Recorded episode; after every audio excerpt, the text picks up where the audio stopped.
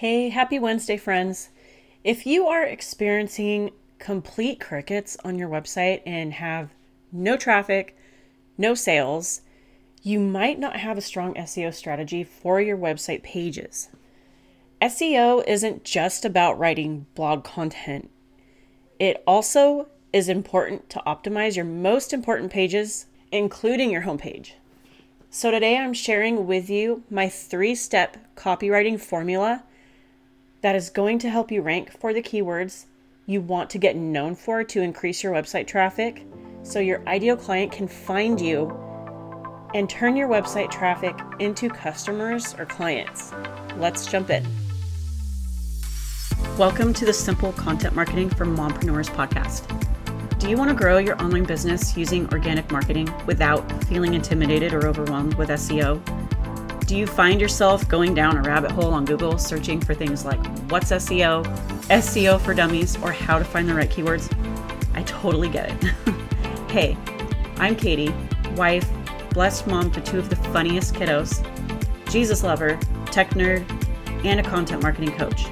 I struggled to grow my online business avoiding S E O and optimizing my content because I thought it was way too intimidating. I thought that you needed a team of marketing experts and had to be an S E O guru to be good at S E O. Until I learned that S E O and keyword strategy is not as complicated as it seems, and optimizing content for effective marketing and organic growth only takes maybe an hour or two a week. So totally simple. So grab some pen and paper, reheat that coffee, and let's grow your business together with simple S E O, keywords, and content strategy, along with some Holy Spirit and scripture-based encouragement. Are you tired of guessing and applying S E O strategies that are not working? Have you poured time into applying specific keywords to your content, hoping and praying your content will start ranking on Google and grow your visibility? In my Facebook community, you get ongoing support with your S E O strategy and content. We have daily posting threads where you have the opportunity to get feedback on your content and keywords. You can also submit questions about content, S E O, and marketing. And I want you to come out and hang with me in my Facebook group. And you can find it at bit.ly slash business growth community. So building a framework for your strategy takes a lot of work to do when a concept is so completely new to you. When you start researching S E O and read so many articles and listen to S- certain S E O experts that claim that if you want an effective S E O strategy, you have to have and do every single task down to the T. And it's it's so hard to find a basic starting point to build off of when you're constantly researching and listening to every single ex- expert out there. And this was the main problem I was having when I started my first website. First, I didn't know that my copywriting was supposed to address my client's number one problem and desired outcomes. I also thought that S E O really only applied to writing blog content, and that's what I solely focused on, but that is also wrong. Mostly every single page, excluding a few, on your website is important. If it's not optimized right or it's not optimized at all, and you're not linking to those pages from your blog posts, those pages aren't really serving you any purpose, and search engines won't find them important. They won't deem them important. It's just wasted space on your website. So we need to put those pages to work, and we do that by inserting keywords that we can be found for. And S E O also applies to your entire website. The initial strategy begins with using keywords on website pages and builds from there. So your copywriting isn't just copywriting. Keywords are also critical to incorporate on your most important pages. And that kind of sets up the whole internal linking process for your blog content, which if you want to know more about internal links, you can go back and listen to episode thirty-seven. The framework for S E O starts with optimizing your website pages for those keywords you want to be known and get found for. Your touch points have to be keyword specific. If your goal is to be found in Google for those keywords, you have to learn how to incorporate those keywords into your copywriting strategy. You could have great website copy that reaches your ideal client where they need to, meets them where they are. But if you are not using keywords for your ideal client to find you, how are you going to get website traffic? So let's go over the three-step method for you to start increasing your website traffic and get found in Google for what you want to be known for and convert traffic to customers, because that's what we really want, right? We want our traffic paying. So the first action plan is to figure out the three keywords that you need, that you want to be found and known for and be able to rank for. Number one is the first keyword that you need is what your ideal client identifies with. You have to call out your ideal client so your ideal client knows who you are talking to. And how you find out what word they identify themselves with is to ask them.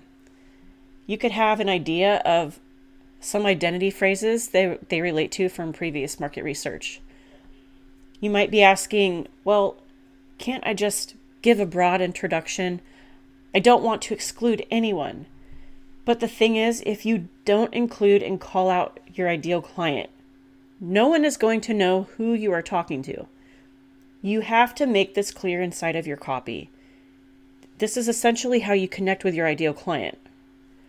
So if you aren't sure what exactly that, you know, they identify with, ask your audience. Do some extra market research to find out.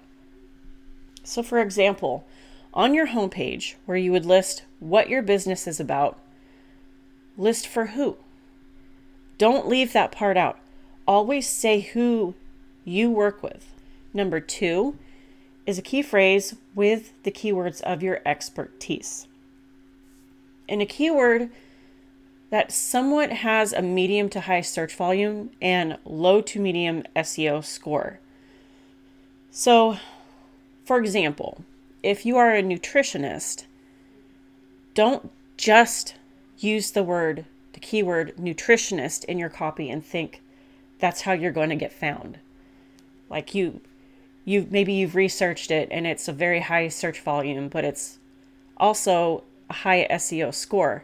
You're not going to get found for that, okay? Yes, use that keyword inside of your copy, but don't use that as your primary target keyword to get found for as your expertise. You want to search for a long tail keyword specific phrase, something that is totally easy to rank for.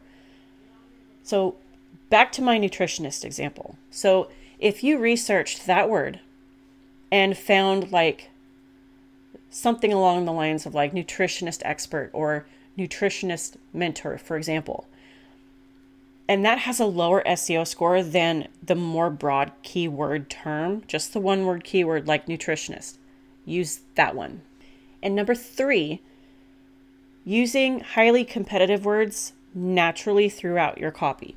When you use broad keywords in your copy, you're doing it so search engines can understand the topic of your content and what it's about, not so much for your ideal client to find you. Be careful not to keyword stuff. We're not keyword stuffing anything. You don't ever want to keyword stuff anywhere. You just add these keywords naturally into your copy. So if you're typing and you just naturally type in that word, just by naturally typing it and it sounds good being read out loud, like it's not purposely put there and it stands out like a sore thumb. If you read it out loud and it doesn't make sense, either rewrite it to make it fit or just leave it out. S E O is an evolving and changing strategy. You have to be able to change with it. You could end up using a key phrase you initially could rank for, and you might even rank for it. And then suddenly you're not ranking for it anymore. So you can research a different kind of key phrase and test that one out. Optimizing pages on your website is the same strategy as blog content. You'll have to go back every once in a while to update your copy and your keywords, adjust your strategy, and test it to see if it's going to continue to work for you. I hope you enjoyed today's episode, friend. Happy Thanksgiving. and I hope the food you eat tastes so good. Meet you back here next week.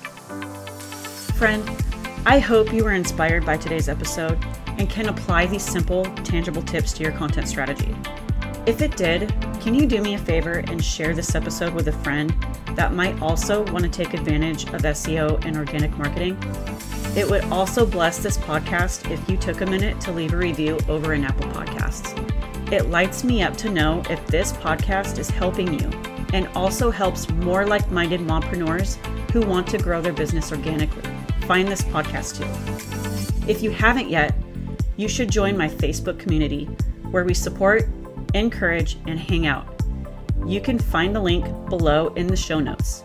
For more free content and coaching, you can find that on my website, The Content Marketing Mompreneur. Talk next time.